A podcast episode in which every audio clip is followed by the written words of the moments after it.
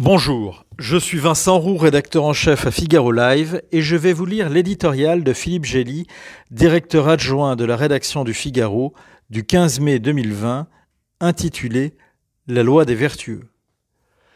L'Allemagne aime à se présenter comme le bon élève de l'Europe, mais elle est avant tout l'observant assidu de ses propres règles.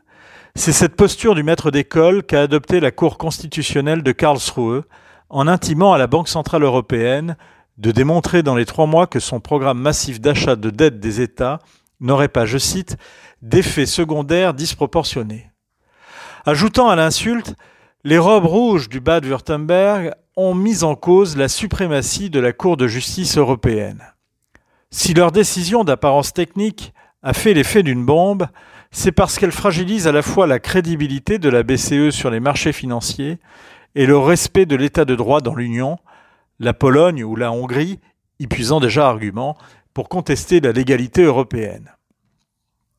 Avec bon sens, tant la chancelière Angela Merkel que la banquière centrale Christine Lagarde ont choisi la désescalade plutôt qu'une procédure en infraction timidement brandie par la présidente de la Commission européenne, Ursula von der Leyen.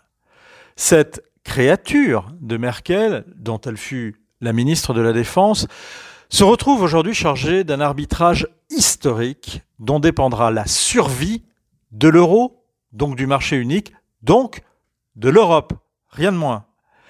Il lui revient de forger un compromis pour l'avenir entre les Européens du Sud, enclins à laisser filer leurs déficits et leurs dettes pour financer une politique sociale généreuse, et les Européens du Nord, bons comptables mais peu partageurs, malgré les avantages qu'ils tirent du marché européen.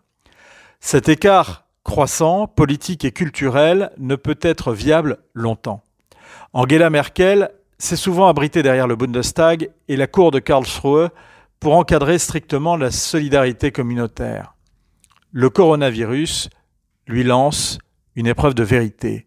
Si l'Allemagne s'enferme dans la posture du modèle irréprochable auquel les moins vertueux veulent faire les poches, le projet européen sera tout aussi condamné que si les impécunieux du Sud s'imaginent continuer longtemps à raser gratis aux frais du Nord.